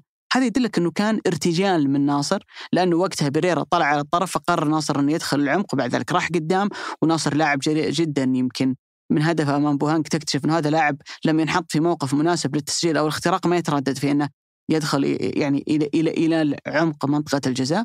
لكن ما تكررت. يدلك إنه كانت حالة ارتجال من اللاعب. لما سالم سالم الدوسري التسديده اللي سجل منها هدف المباراة الوحيد. إنه ياخذ الكورة وبعد ذلك يخش على العمق ومن لمسة واحدة يسدد ما يروح يلعبها بال يعني يفتح رجله ويلعبها في الزاوية البعيدة وانه يلعبها ضيقة على الحارس. كم مرة تكررت؟ انه لاعبي الهلال يشوتون كرات أرضية في الزاوية اللي ما يتوقعها ستويكوفيتش تقريبا بس لقطة الهدف. كثير لقطات تشوفها في المباراة تشعر إنه كانت ارتجالات من لاعبي الهلال. يعني حتى الهدف مثل ما ذكرنا عبد الله عطيف كيف إنه أخذ الكورة وقراءته للمشهد وللموقف تمرير سريع لسلمان. سلمان بدل ما يوقف على الكورة خذاها بباطن قدمه دفها قدام استلام موجه وعلى طول راح فيها بسرعة وسالم كان تصرفه سريع. هذه كلها قرارات لاعبين. لكن لما أجي أشوف بصمة دياز في فكفكة دفاع الفيحة ما القى أفكار كثير في المباراة. يعني أشهر مباراة طبعا مش لأني مدريدي مبسوط بذيك المباراة وإن كنت يعني أنا أعتبرها أعظم مباراة لريال مدريد أنا شفتها في حياتي اللي كانت أمام يوفنتوس. أنت لاعب مع فريق لاعب 12 مباراة في دوري أبطال أوروبا استقبل فيها ثلاث أهداف. وقتها كان بونوتشي كيليني برزالي. وبرزالي وداني ألفيس وساندرو يعني خط ساندرو أو ايفرا ناسي من كان ظهيرهم الأيسر ومعاهم بوفون فكان خط دفاع مرعب جدا. أحلم إنه أنت تلعب معاهم كرة عرضية وتاخذها بالرأس معها المدافعين. وكان ريال مدريد مع زيدان في تلك الفترة يوصفون يقولون إن ريال مدريد فريق العرضيات في ذيك الفترة. ومع ذلك هلال سجل. لكن ليش؟ ما كان يروح العرضيات العالية. لو تلاحظ مثلا الهدف الأول لكريستيانو الكرة اللي عكسها مارسيل والاسنسيو والكرة اللي عكسها مودريتش لكريستيانو رونالدو أنا ما أروح باتجاه إني أنافسك على الكرات العالية لكن أصلا وش اللي يوصلك الموقف؟ إنك تلعب الكثير من الكرات العرضية اللي زي هذه تلعبها وأنت مرتاح في لحظة معينة لاعب الظهير البريك ناصر اللي يكون. ينحط في موقف إنه يقدر يلعب كرة عرضية عند المساحة والوقت إنه يقدر يرفع رأسه يقرر بيلعبها على القائم الأول على الثاني بيلعبها cut back اللاعب جاي من ورا. هي قدرتك أنت كفريق أصلا إنك توصل لاعبيك وأظهرتك تحديدا للثلث الهجومي عشان يحطون في مواقف زي هذه. هل شاهدنا الهلال أمس في عملية البناء؟ يقدر إنه يطلع بالفريق كله ككتلة. ويسيطر على وسط الملعب ولما ما يلاقي حل على اليمين يكون عنده سرعة تدوير كرة للجانب الثاني عشان أخلق موقف مثلا ناصر في الجهة الثانية إنه يعرض أو لو تعكسها مثلا للبريك على الجانب الايمن ما كان فيه. مع إنك أنت بديت بسلمان وعطيف اللي هم أهم مفاتيحك في هالجانب، فهذا كان أنا بالنسبة لي مأخذ كبير جدا على دياز إنه في عملية البناء في عملية إنه يضع أفكار توصل الفريق إلى الثلث الهجومي وبعد ذلك يتعامل معه بشكل حقيقي وملموس أنا ما ما لمست منه. يعني سهل جدا وأنت تقول لاعبيك العبوا كرات عرضية، احلم إنك تاخذ عرضية مع حسين شويش وسامي الخيبري، هو أمر ما هو بجديد، ما هو بشيء أنت تفاجأت فيه اكتشفته أثناء المباراة، شيء إحنا عارفينه من من أغسطس من بدا الموسم إنه فيحة مميز في الجانب هذا. فإنك تقرر انه أنت أفكارك تبنيها على إنك تلعب عرضيات عالية، أنا أشوف مأخذ كبير جدا على دياز. إنك تحط سالم مثلا إنه كان في فكرة إنه ايجالو في الكرات العرضية ياخذ الخيبري والشويش ويروح فيهم مثلا على القائم الأيمن ويجي سالم من وراه. طيب هل سالم هو حل مثالي بالنسبة لك في الضربات الرأسية؟ لما أنت تكلمت عن ميشيل وعبد الله الحمدان تفسيري أنا المنطقي لهذا القرار إنه ما كان يبحث عن ميشيل كحل تسجيل وإنما كان يبحث في ميشيل عن حل لخلق مواقف أقدر من خلالها ألعب الكثير من العرضيات بدليل إنه على الجهة المعاكسة اللي هي اليسار حط عبد الله الحمدان عشان يدخل داخل ال 18 ويقدر يضرب آه، بالرأس. طب كم هدف سجل عبد الله الحمدان بالرأس أصلا معاك الموسم هذا؟ الحمد لله صار عبد الحمدان أصلا وين ما- كان طويل قامة لكن ترى ما هو ما هو بكل لاعب طويل قامة بارع في في الضربات الرأسية. يقترب ترى فأعتقد إنه ما أنا بالنسبة لي يعني قياسا بتصريح دياز قبل المباراة يقول لك أنا عارف الفيحة وفاهم الفيحة ومن هالكلام لا أنا في أرضية الملعب أنا ما شفت صراحة من دياز آه، شيء من هالقبيل. لكن أنا بقول مجملا إنه دياز جاء في فترة للهلال كان فيها ضغط مباريات كبير. آه، كان مفاجئ بالنسبة لي إن ذيك المباريات كان يلعبها برتم بدني عالي جدا. اللي شاف مباراة الشباب الخمسة اللي شاف مباريات المباراتين اللي لعبها مع النصر والاتحاد وبقية المباريات اللي لعبها قوة الفريق في الضغط العالي، قوة الفريق في عملية إنه باستمرار يلعب في نصف ملعب الفريق المنافس ودائما شوط المباراة الأول ما يدخل برتم عالي عالي جدا. كان ينهي المباريات في شوط المباراة الأول طبيعي جدا إنه بعد هالسلسلة من المباريات إنه يحدث هذا الانهيار. ولذلك واحدة من أكثر الأشياء اللي يلام عليها دياز في الفترة الماضية إنه استهلك اللاعبين بدنيا في فترة من الموسم ثم انهاروا وهي حالة مشابهة للي صارت معاه في الموسم الثاني. الموسم الأول دياز هو ما أشرف على فترة الإعداد ولا أشرف على بداية الموسم مع الهلال لكن الموسم اللي هو بدأ مع الفريق من البداية اللي كان موسم 17 18 الفريق في النصف الثاني من الدوري بعد نهايه دوري أبطال آسيا تحديدا وإن كان الإصابات لعبت دور كبير لكن الفريق انهار في الامتار الأخيرة من ال- ال- الموسم. وأعتقد صحيح إذا كنت غلطان كانت السنة الوحيدة اللي الهلال يطلع فيها من دوري المجموعات من دوري أبطال آسيا في تلك السنة. الفريق يعني بالعافية قدر إنه يختم الموسم ياخذ بطولة ال- الدوري. فهو يكرر ذات المشكلة اليوم إنه فريق على الامتار الأخيرة من الموسم خلاص يسقط بدنيا وهو مأخذ كبير جدا على دياز. إذا بنتجاوز أبو سعود أصبر أختلف معك أبو علي. قبل ما نتجاوز. أنا آه، أمانة ما أعتقد إنه يملك الرفاهية ابدا إنه آه، ما يرفع الرتم في ذاك الوقت. يعني هو بدأ في مباراة الشباب بذلك النصر بذلك أخذ المباراة قدام الحزم ثم رجع قابل النصر ثم بعد ذلك قابل الاتحاد وبعد ذلك قابل الأهلي ثم دخل في دوري أبطال آسيا. الشيء اللي منطقي إنه الهلال أصلا في ذاك الوقت ما يعود أصلا ثاني الدوري ولا ينافس عليه. والمنطقي إنك أنت ما تضع الدوري هذا في حساباتك في ختامها الحين. باعتبار واحد إنك فريق انهار جدا في 19 مباراة مع جارديم وضيعت العدد الأكبر من النقاط. أي. أنت كنت تضيع أكثر مما تحصد فالمنطقي إنك أصلا ما ترجع. ومع ذلك 12 مباراة كان فيها 12 انتصار متتالي. في منها انتصارات اللي كانت في ختامها في دوري أبطال آسيا في عملية تدوير كبيرة وفي منها انتصارات لا كانت بنفس الثبات اللي كان موجود فيه. اللي أنا ما ألوم دياز فيه انه ابدا ما كان ملام في هذا الفريق ككونه واحد. يعني خلينا نقول يحضر هذا الفريق في بداية الموسم. ما يلام ابدا إنه نادي الهلال يدخل هذا الموسم ويلعب دوري أبطال آسيا. ولما يكون يلعب دوري أبطال آسيا هو النصر. هو النصر أندية يعني تنافس عليه. كل منافسينه ما شاركوا في ذيك النسخة إلا النصر. النصر نفسه ما شارك في ختامها الشاب اللي شارك في منافسه الدوري ما شارك في ختامها لكنه شا... أو في بدايتها ولكن شارك شارك في نسختها الأخيرة الاتحاد ما شارك في هذه ولا في هذه فهم عندهم رفاهية الوقت والاستشفاء والتدوير إنهم لما يواجهون الهلال. بعد ما يكون مضغوط في شيء أصلا خارج الرزنامة اللي هو بطولة كأس العالم للأندية وقابل الهلال أنا في هذا اصعب أصعب وقت وأنا مستشفي وأنا عندي أعدادي وأنا عندي. إلى حد ما فارق كبير في الصدارة ورغم ذلك ينتصر الهلال ويكتسح كل ذلك الاكتساح. هذا كانت فيها قدرة كبيرة من رامون دياز. هل هو يلام انه أخذ آه خلينا نقول أفضل ما عنده اللاعبين في ذيك الفترة؟ أنا ابدا ما ألومه مثلا على ذلك. الاعتبار واحد.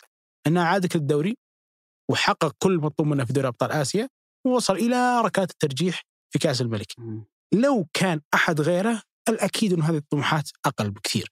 فأنا ابدا ما ألومه ابدا إحنا ما نختلف أبو. سعود على الشغل الفني لكن لا لا هل نتكلم في ادارتها هل. كان الانتصارات اللي حققها الهلال لن تتم إلا بهذه الطريقة؟ أنا أعتقد فكرة إني أخلص المباريات بالخمسة وبالأربعة وأدخل المباريات برتم عالي تخنق الفريق اللي أنا أشوف قدامك أبو علي المباريات الكبيرة اللي ما تتقبل هذا الرتم فيها.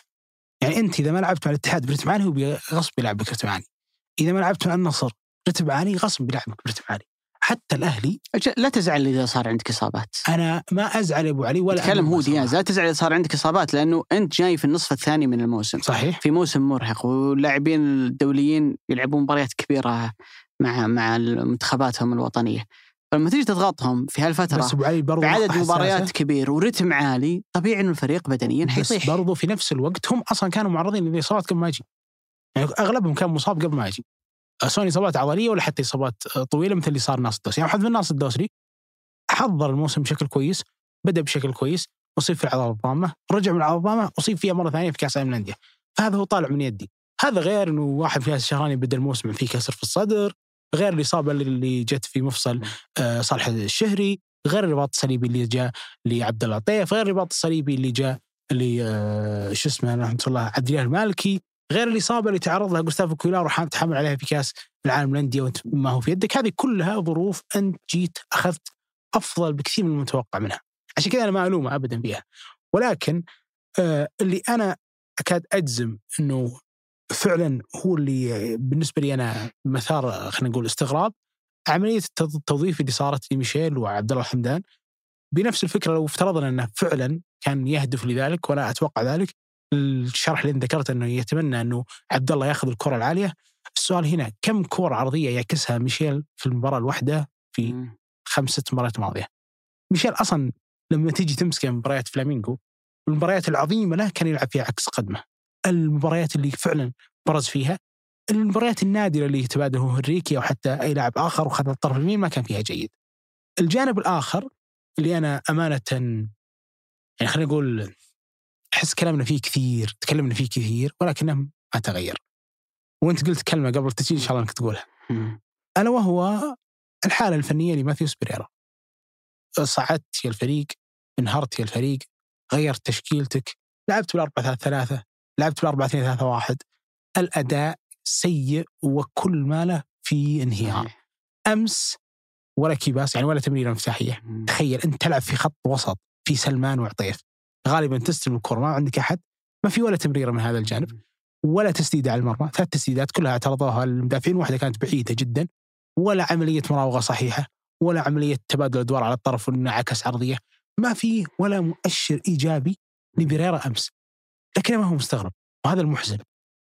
إنه ما هو مستغرب. أنت متخيل أبو علي لو ان واحد مثل بريرا يقدر ما أنا ما أقول هداف فتاك يقدر بس ياخذ المبادرة إنه يزيد كلاعب ثاني. هل واحد مثل دياز يحط سالم في هذا المكان؟ صحيح. أنا ما عاد عند يعني كل أو جزء كبير من الأهداف اللي كانت فيها كانت من الهداف الثاني.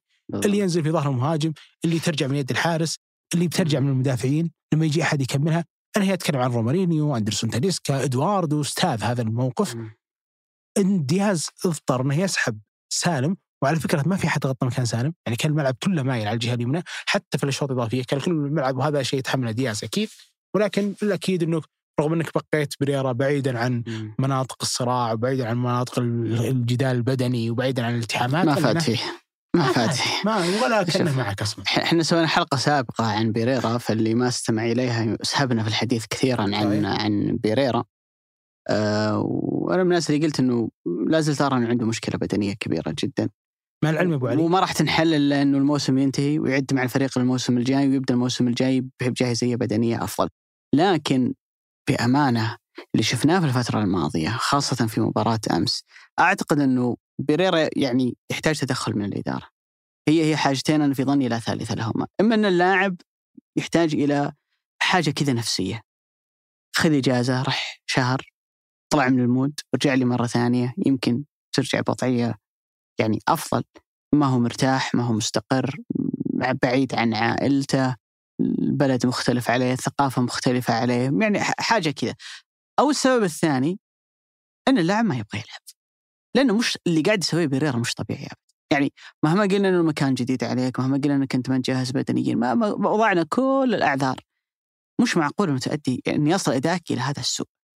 لدرجة أنه واحد عمره 18 سنة زي مصعب الجوير بوضوح يعني أفضل منك عشر مرات. يفرق فرق في في في مباراة الأمس. مش معقول مش معقول أنك لاعب بخبرتك وتجربتك المباراة أصعب عليك من واحد عمره 18 سنة لأول مرة يلعب مباراة نهائية في حياته. ف اللي قاعد يصير من بيريرا هل هو ما يبغى يلعب؟ هل هو ما أدري تعرف غالبا اللاعبين البرازيليين واللاتينيين ترى تكثر عندهم هالسوالف. سوالف إنه ما يبغى يلعب يبغى يحسن راتبه يبغى وكيل أعماله يبغى يطلع فريق ثاني علشان وكيل أعماله ياخذ عمولة أشياء زي كذا. لكن أعتقد إنه إدارة الهلال تحتاج إلى موقف حازم معه. الشيء اللي سواه هذا الموسم وتحديدا في الفترة الأخيرة شيء مش مقبول ابدا.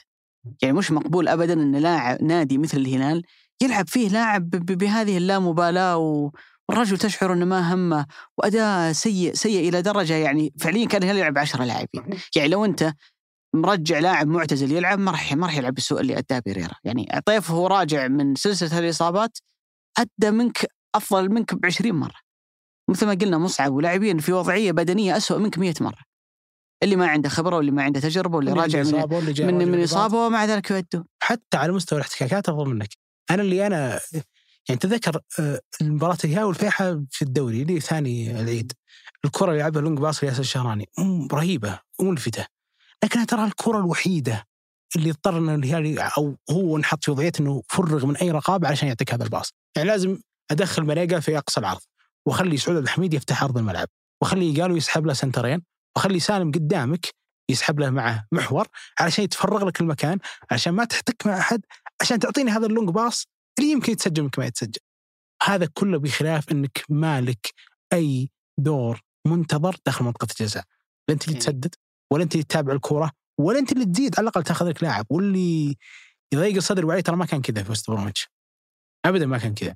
يعني تحس إن- تراجع عن رأيك السابق أبو سعود؟ اللي هو؟ اللي قلت فيه إنه تذكر الحلقة ذيك سألتك عن نهاية الحلقة قلت لك مقنع بيريرا قلت مقنع. إي لا على الفترة الماضية. الشهرين الأخيرة آه، دمار. لا. مقياس المقنع الرفاهيه بالنسبة له. آه، لا طبعا لا ما مم. كلمة إنك قلت ما شفناه أمس مباراة أمس بين الاستديو مو بالاستديو بداية الشوط الثاني قلت اوه فيريرا موجود والله أبو علي إني قلتها إنه صادق. والله إني قلتها فعلا انك صادق. على فكرة امس ترى كان أقرب إلى لاعب عشرة يعني حتى لو نقول إن محور متقدم وما يحب يلعب في هالمركز وسالم مدخل له حطه في المكان اللي يبي يعني. وقالوا مدخله ويمين سنترين، ناحية اليمين. ناحية اليمين. والمحورين اللي وراه ناس في التيتة كورة لو تدف لهم باص واذا أنت متورط ما راح يضيع الباص. ومع ذلك انت ما أنت بشايف أي شيء. مع الأسف يعني. يعني آه، أتوقع كان الحاجة الوحيدة بس اللي يحتاج الهلال يسويها البيريرا امس إنه يفضي له الملعب يلعب بالحال عشان ممكن كمان يسوي شيء شفت علي حلقتنا اللي سجلنا فيها في وقت بيريرا.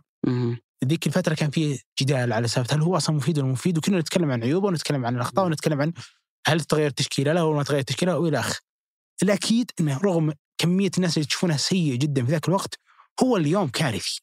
يعني هو اليوم ترى غير كذا أبو علي مع العلم أنه كثير حاول يشتغل خارج. يعني من يوم جاءه مع موعد بدني نزل 9 كيلو وكتلته العضلية تطورت. تغيرت فيه أشياء كثيرة بس الأداء ثابت. في السوق أو عفوا ثابت. لا والله ثابت كلمة جيدة. مم. اداء في انهيار.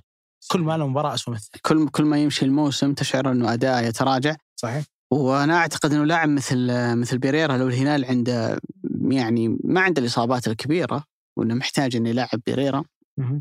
لأن عنده نقص كبير في وسط الملعب. أفضل شيء أنت تسويه لواحد زي بيريرا إنه من هنا لنهاية الموسم لا عاد يلعب تقول عاد تشوفه. لا عاد شوف خ... يعني هل بيفيد؟ عطه إجازة من الحين ولا. لأنه بالوضعية هذه هو قاعد ينضغط. وواضح إنه وصل إلى مرحلة خلاص ما عاد يقدر يعطيك آه، أي شيء آه، في في في المباراة. ولكن أعتقد إن مباراه أمس هي واحدة من المباريات اللي لاعبي الهلال الأجانب باستثناء جانج طلع جانج يعني من هذا التقييم. ما كان لهم صراحة تأثير واضح. في في الليلة اللي تنتظر إنه لاعبيك الأجانب هم اللي يصنعون الفارق. يعني كما يصنع الفارق مثلا اللاعبين الأجانب في معظم الأندية اللي تنافس اليوم. بأمانة لاعبي الهلال الأجانب أمس كانت واحدة من أقل مباريات إيجالو واحدة من أقل مباريات آه، ماريجا. ناهيك عن ميشيل مثل ما تكلمنا ما كان في حضوره ولا وضعه الطبيعي. وهو يفتح يعني سؤال وملف كبير جدا إنه أصلا ليش الهلال معظم تعاقداته الأجنبية في السنوات الأخيرة ما تصنع فارق ملموس لدرجة تشعر إنه اللاعب الأجنبي يقوم عليه الفريق. تشعر إنه الهلال يقوم دائما على اللاعب المحلي. تشعر ان الهلال لما تتأزم الأمور عليه في أي مباراة الإنقاذ يأتي من سالم من سلمان لمحات عبقرية من لاعبيه المحليين أكثر من انه فريق يشيلونه حرفيا اللاعبين الأجانب وفي ذلك ملف كبير يفتح إنه أصلا الهلال يمكن أكثر سؤال يطرح الجمهور الهلالي إنه على أي أساس يتم اختيار هاللاعبين؟ على أي أساس يتم اختيار إنه أروح أجيب لاعب زي ميشيل؟ أقل بكثير من العناصر المحلية اللي موجودة عندي. يعني أنا في الصيف أمشي هتان. عشان بعدين أجيب واحد زي زي ميشيل؟ يطلع من عندي فييتو. عشان أجيب واحد زي ميشيل؟ يعني ما- رفعت معيار الجودة عندك في في الفريق. طيب أنت كيف تحتاج لاعب زي ماريجا وأنت عندك لاعب تسعة صريح؟ زي جوميز وإيجالو. لاحقا هل أنت مخطط قبل لا يبدأ الموسم من وأنا بلعب مهاجمين؟ هل أنت في مخططاتك من قبل الموسم من وأنا بلعب بلاعب جناح هداف لأن بعد ذلك ماريجا تحول إلى لاعب آه، هداف. فكرة أنه أنت أصلا كيف توزع اللاعبين الأجانب أنه عندك اليوم لاعب واحد مدافع اللي هو جانج ولاعب وسط بخصائص دفاعية اللي هو كويار. وبعدين تتكلم عن خمسة لاعبين كلهم في النصف الهجومي أو خلينا نقول في الشق الهجومي للفريق. عدد كبير جدا. على افتراض أنه دفاعك جيد مع أن دفاعك يعني السنوات الأخيرة أنت لو بتأخذها كأرقام م، قلما يطلع الهلال من الموسم وهو أفضل خط دفاع وعنده تميز آه، دفاعي كبير. فهو مأخذ كبير جدا على على إدارة ال- الهلال. وأعتقد أنه كان فوز الهلال ببطولة كأس الملك بيخلي الموسم أنا بقول عنه ممتاز. وفاز الهلال بكأس الملك مع السوبر مع دوري أبطال آسيا. لكن أعتقد أنه من الثلاث بطولات المحلية التخرج ببطولة السوبر واصلا فوزك فيها مر بالكثير من المعاناة كنت بتاخر 2-0 ورجعت فزت فيها بركلات ترجيح. يعلق الجرس خلينا نقول ويدق ناقوس خطر في الهلال إنه ترى هذا الفريق منذ عام ونصف من لما بدأ الفريق يتراجع. بعد كورونا مع رزفان لوتشيسكو والفريق تأخذها في آخر سنة ونص المباريات اللي أقنع فيها الهلال ممكن ما تجي عشر مباريات. معظمها كانت مع دياز في الفترة الأخيرة. مباريات متفرقة كانت مع مع جاردين. ممكن مع جاردين ما توصل حتى ثلاث أربع مباريات. فما هو طبيعي ولا هو منطقي أن الفريق طوال هالمدة تشعر أنه ما هو بالهلال اللي بلغ القمة لما كان مع رازفال وتشيسكو في عملية تراجع. لذلك إذا أنت بتخطط وتبدأ ترتب الموسم الجاي في قراراتك على مستوى المدربين على مستوى اللاعبين لا تبحث عن الحلول السريعة. لا تعتقد تبسط الأمر لدرجة تقول أنا لو بمشي فلان وأجيب فلان الأمر سي- سيحل. المشكلة أعمق من ذلك في الهلال. عليك إنك تتعامل مع الموقف بجدية أكبر. جدية إنه هل الفريق هذا اليوم متشبع؟ هل أصلا اليوم أنا منطقي إني أبني وأشكل فريقي من أجل دوري أبطال آسيا؟ يعني بداية الموسم يبقى معي جوميز ليش؟ عشان نلعب آسيا وبعد آسيا يحلها ربك يمشي جوميز ويجي واحد ثاني. حافظ على قوام الفريق، حافظ على مثلا نفس اللاعبين الأجانب اللي موجودين عندك من أجل مثلا هدف معين، الفريق يبنى دائما هويته وخياراته في اللاعبين الأجانب على دوري أبطال آسيا، ترى أنت بديت من الموسم الماضي على مستوى الجانب المحلي إنه أنت تتراجع.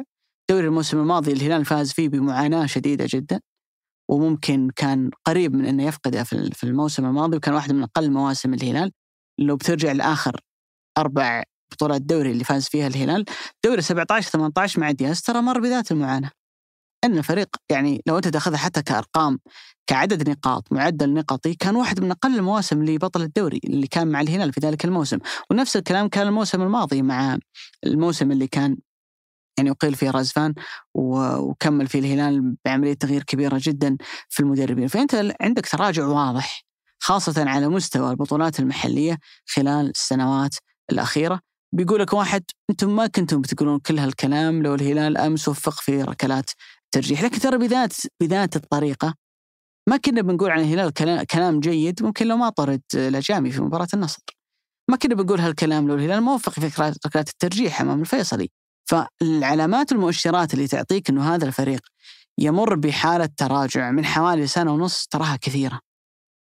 الهلال تعودنا منه أنه يقدم موسم رائع تعد فيه عدد المباريات اللي ما كان مقنع فيها. الهلال وصل اليوم إلى مرحلة أنك تعد عدد المباريات اللي الهلال كان مميز فيها. ال- ال- إدارة الهلال إذا أرادت لهذا الفريق أن يستمر في المنافسة يستمر في السيطرة يستمر في القمة اللي وصلها خلال السنوات الماضية يحتاج مكاشفة جلسة ما ما أعرف وش أسميها لكن دراسة حقيقية للموقف واتخاذ قرارات في البعض منها قد يكون يعني جريء وبعض في كثير من الأحيان عليك تاخذ قرارات قاسية ممكن بحق بعض اللاعبين أو بعض المراكز. فكرة أن الهلال باستمرار يعتمد على قلب دفاع محلي مع جانج وأنت بتكون عندك مشكلة كبيرة جدا لو طلع جانج نهاية الموسم. فكرة إنه الهلال لا ما يجيب لاعبين أجانب في في المنطقة الدفاعية إلا مدافع واحد مثلا زي جانج هذه أشياء يحتاج الهلال إنه يراجعها. أنا ما أقول إنه أنا قراري هو القرار الفلاني لكن يحتاج إنه يراجعها يحتاج إنه يعيد النظر فيها. فكرة إنك من بدأ تطبيق السبع لاعبين الأجانب ما لعبت ولا مباراة في أي مسابقة بالسبعه أساسيين هذه أيضا نقطة تستحق الوقوف لأنه معناته إنه أنت لاعبيك الأجانب ما يجون عشان يمسكون خانات أساسية كلهم على الأقل نصفهم أنت دائما تجيبهم عشان يكونون لاعبين بدلاء. كيف تشوف موسم الهلال؟ تقييمك لموسم الهلال؟ ما بعد انتهى بي- هو ما بعد انتهى لكن ال- المنطق والطبيعي إنه عشان الهلال يفوز بالدوري يحتاج يسوي أحسن سيناريو في الجولات المتبقية والسيناريو اسوء سيناريو، لا الهلال مرشح إنه يسوي أحسن سيناريو ولا الاتحاد مرشح إنه يعطيك اسوء سيناريو، صحيح. فأعتقد إنه أعتقد بنسبة 99% إنه موسم الهلال انتهى. هو إلى حد ما انتهى آه كان بيكون جيد جدا لو فاز بكأس الملك طبعا هل النتائج تفرق؟ نعم تفرق تفرق حتى على مستوى الضغط السنة الجاية يعني أنت لو تكون اليوم عندك آه خلينا نقول حالة غضب وبتشتغل وأنت على مستوى عالي من الغضب عشان تتدارك بعض الأخطاء أكيد إنك ما أنت بنفس تركيزك وقدرتك على استيعاب الموقف وأنت فايز وعليك الضغط أقل وقدامك خلينا نقول آه، كل آه، آه، عمليات الدراسات اللي تسويها على موسمك في المدربين وحتى في اللاعبين وحتى في جهازك الفني. ولكن أتوقع إن إحنا بنحتاج تكون عندنا حلقة نهاية الموسم نستلم الأندية الكبرى نشوف وش نقيم هذا وهذا كيف نقيمه. وقتها بتكون الصورة وضحت بشكل أكبر تشوف وش ممكن الدوري لأنه الهلال نفسه لو فاز بمباراه الاتحاد آه، بتجاوز كثير من أحزانه. هذا شيء ما هو متوقع بشكل كانت كبير. صعبة بعد 120 دقيقة صعبة في- جدا والاتحاد ماخذ رايحة أكبر ولكن ما تدري يعني أنا بالنسبة لي من جا دياز أشياء كثيرة صارت غير منطقية. أن الهلال يكتسح كل الكبار كل ذلك الاكتساح و12 انتصار متتالي وهو نفسه اللي كان كثير في هذه البطولة قدام الباطن وقدام الأندية كثيرة اللي قدم فيها فكان شيء غريب ورغم ذلك صار. فخلينا نشوف إيش ممكن يصير في باقي الموسم. إيه، ما هذه النقطة اللي أنا قلت لك إياها لأن اللي صار غير منطقي أنت اليوم قاعد تدفع ثمنه تدفع فاتورته لا ابدا. أنا ما أشوف إني أدفع الثلث أنا أخذت أفضل من النتائج المتوقعة. ما هو باعتبار إني أرهقتهم؟ لا. أنا هم أصلا نفسهم دخلوا في موجة إنهاك طوال هذا الموسم على المنتخب وإصاباتهم وجوني أنا وهم ناقصين.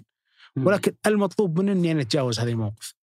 اللي صار ان دياز تجاوزها بشكل يفوق المتوقع ما هو بشكل آه، خلينا نقول بدني بس لا حتى في القرارات الفنية يعد لا قرارات فنية ما نختلف نتكلم عن الجانب البدني يعني الأمر أشبه ب يعني كيف؟ برجع أقول نفس الكلام أبو علي إنه أنت لما تدخل مباريات كبيرة. ما هو بكيفك تخفض الرتم فكيف إذا كانت أول ست مباريات لك خمسة منها قدام الكبار.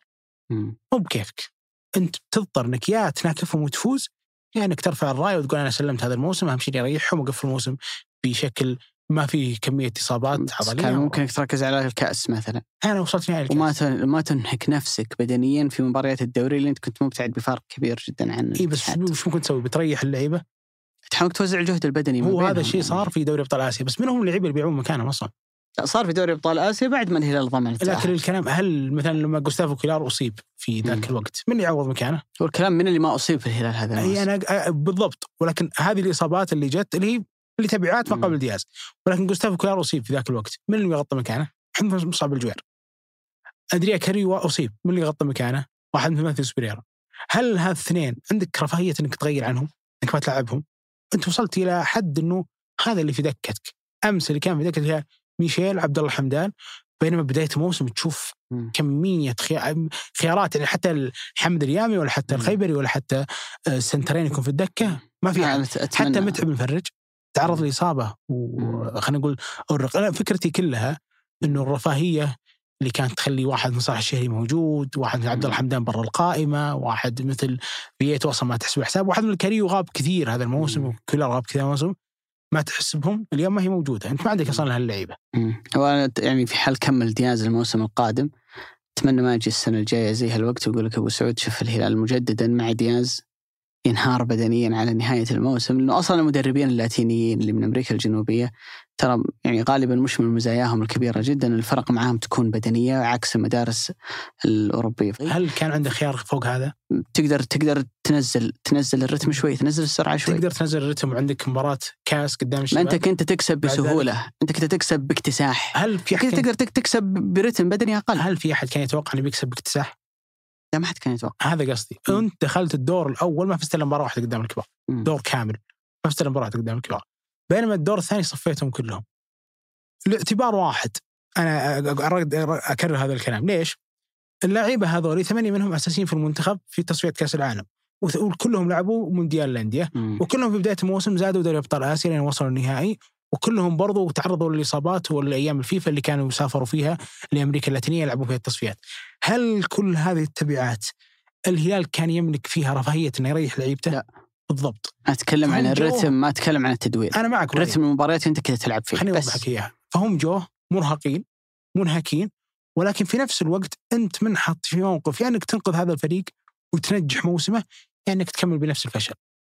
يعني لو داور أو لو هدى الرتم قدام أندية بدنيه مثل الاتحاد ولا عندها الندية على إنها تقاتل على آخر بطولة في موسمها مثل النصر ولا حتى تقاتل على آخر بطولة في موسمها مثل الشباب وتقدمت عليك في المباراتين ما راح تجاري. ابدا ما راح تجاري، أنت محطوط في نزاع بدني أنت منهك جدا ولكن كلهم يشوفونها آخر بطولة لهم في الموسم. يا أنك تن- تناكف بهذا الرتم يا أنك بتطلع. أو الحصيلة طب الكلام اللي ابو سعود على الحصيلة أيوه الحصيلة ما في الحصيلة لا دوري ولا كأس بس في دوري أبطال آسيا وفي لا الان أنت قلت إنه جاء اللي ينقذ موسم الهلال في الدوري وفي الكأس. صحيح. هو فعلا جاك في. فترة جاك في فترة معينة وأعطاك نجاح كبير جدا. صحيح. لكن المحصلة؟ لا هذه ولا هل هو هذه. يملك محصلة الدوري؟ أنا ما أتكلم عن الدوري. لا أتكلم إنك أنت واحدة واحدة. أنت لو فزت على الفيحة إيه. مع تعثر الاتحاد أمام الفتح كانت الأمور الآن في يدك. لا أنا أتكلم هل الخساره من الفيحة تلغي مسيرته العظيمة اللي كانت أنا ما؟ أقول تلغي. أنا أنا أقول لك. إنه هو جاء من أجل إنقاذ الموسم. والخروج بنتائج. صحيح. الآن هو لم يخرج أنقذ بنتائج الموسم على مستوى الدوري؟ هو أنقذ. بس الفكرة اللي أنا أقولها يعني ترى يعني كمدريدي مرينا بهذه الفكرة مع كارلوس كيروش في 2004 ريال مدريد إلى أبريل كان فريق يأكل الأخضر واليابس. من أبريل انهار الفريق خسر كل شيء في ظرف شهر. بس كيروش بدأ الموسم مع مدريد. هو بدأ الموسم مع مدريد. أنا. أقول لك هذه فكرة فكرة إنك لو توزع إنه- جهدك البدني على مدى الموسم. لو إنه يا أبو ما علي. أجي أشد في فترة ثم بعد ذلك يتلوها انهيار بدني.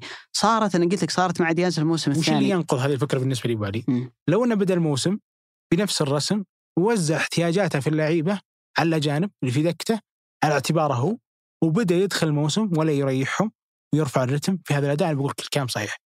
لكنه جاء اضطر يغير التشكيل يعيد لعيبة ميتين مثل كريو من من اللي ما نتذكر أصلا أو حتى عبد الله الحمدان ويتعامل مع الإصابات اللي جت على الواقع وعليك تسير الفريق بهذه المجموعة. ولكن تغييراتك حتى تكتيكية محدودة. فهو لو بدا الموسم هذا وكان عالي جدا على مستوى بطولات الكو بطولات الكوس تحديدا مباراة الرائد ولا حتى ما تلاها ولا حتى في مباراة السوبر ولا حتى في تداخل الدوري مع دوري ابطال آسيا في بداية الموسم مثل ما جرى زفان وداور في بداية الموسم ولا شرك لنفسهم اللي شاركوا في الثلاث أيام أو عفوا في الثلاث مباريات المجمعة ونفس الشيء في بطولة دوري ابطال آسيا بلومه بس إنه جاء على فريق معصوف بالإصابات ومباريات ست أربع منها قدام الكبار وحتى خمس منها قدام الكبار مع مباراة الشباب في كاس. الملك ومباراه النصر فما عندك خيار. الشيء اللي ما غير هو متوقع أنه أخذ نتائج أعلى بكثير من أحد يتوقعها صحيح لأنه كان مقتدر أمانة فيها ولكن لما ما تحقق كاس الملك قدام الفيحة باخر باخطائه هو حتى بأخطاء غيرهم أنا ما أقدر ألومه على الفترة اللي راحت. لو إنه هو مسك هذا الفريق في بدايته وشكله واختار احتياجاته بحيث إنه أنا ألومه على الانهيار؟ البدني أنا. فقط أنا ألومه بس على الانهيار البدني أنا لو أتفق معك لو إنه هو فعلا مسك هذا الفريق من بدايته أبى أقدر أقيمه ولكنه ما مسك المعسكر ولا اختيار العناصر هذه فما أقدر لكن هو اللي اختار انه يلعب بهذا الرتم. طبيعي بس كان اختياره. أنت تشوف إنه طبيعي بس أنا أقول هو اختياره انه يلعب بهذا الرتم. اللي أدى بعد ذلك لحدوث هذه المشاكل. واللي أدى النتائج اللي صارت. هو أدى إلى نتائج. بالضبط. أنت الآن لو لو مثلا تلعب كل المباريات ليفربول مثلا يلعبها برتم عالي وخانق بيفوز. خمس ست سبع ثمان عشر مباريات. لكن شوف وش بيصير في العشر مباريات اللي بعدها. إي بس تبدأ. الإصابات تكثر عندك وتبدأ ال- ال- الأمور تفلت من يدك. بس أنت جيت على فريق أصلا هو مصاب. أبرجع أقول نفس الكلمة. هل هو كان يقدر يحقق النتائج العالية ذي قدام الأندية الكبيرة؟ برتم أقل؟ ممكن ليش لا؟ أنا ما أتوقع. ما- هل كان هل كان رتم الهلال مع جارديم عالي؟ إيه. عالي جدا. بدنيا؟ بدنيا. جدا عالي. مباراة الطائي؟ مباراة لا أتكلم عن الأندية الكبيرة. حتى كان يلعب لعب مباشر في كثير من الأحيان. صح. ما ما كان ذاك الفريق اللي تشعر إنه ينزل ويخنق الفريق في نصف ملعبه لا زي ما كان يسوي خل- الهلال مع خل. التطبيق الفني أبو علي. أنا خلت أتكلم كفكرة. كان جدا عالي. كانت مساحات في ظهرهم كثير. يركضون كثير. الكرة دائما تطلب بشكل طولي. فالإجهاد كان جدا عالي. بينما بعدين شوي يتنفسون. أنا هذا قصدي. فهو كان الرتم عنده جدا عالي. ممكن النقطة اللي إحنا نختلف فيها إنه هل يقدر ياخذ النتائج قدام الكبار؟ بالرتم العالي أو لا؟ أنا أعتقد أنه لو ما على الرتم بيخسر. أنا هذا اللي أتوقع. يعني وجهة نظر. على العموم أعتقد انه وصلنا إلى ختام ال- ال- الحلقة ونحتاج أعتقد مثل ما ذكرت يعني إلى حلقات ممكن على نهاية الموسم نفصل أكثر في اللي صار يعني قراءة للأندية خاصة يعني الأندية الكبرى والجماهيرية على مدى الموسم كاملا. شكرا لكم كل من وصل معنا إلى نهاية هذه الحلقة إلى هذا الجزء تحديدا. الشكر أيضا لياسر الغانم اللي غلبناه وجاء معنا اليوم الجمعة أجل تسجيل هذه الحلقة. شكرا لمرام ضبيبان في التحرير وجميل عبد الأحد الهندسة الصوتية الزميل عبد العزيز المزي وفي إدارة الإنتاج هنادي الهذلي. صالح بأسلامة والإشراف على إذاعة ثمانية سحر سليمان. كما تعودنا هذا بودكاست مرتدة أحد منتجات شركة ثمانية للنشر والتوزيع ونلتقي بكم بإذن الله تعالى. منتصف الأسبوع القادم بعد جولة صاخبة جدا حيكون فيها كلاسيكو كبير ما بين الهلال والاتحاد.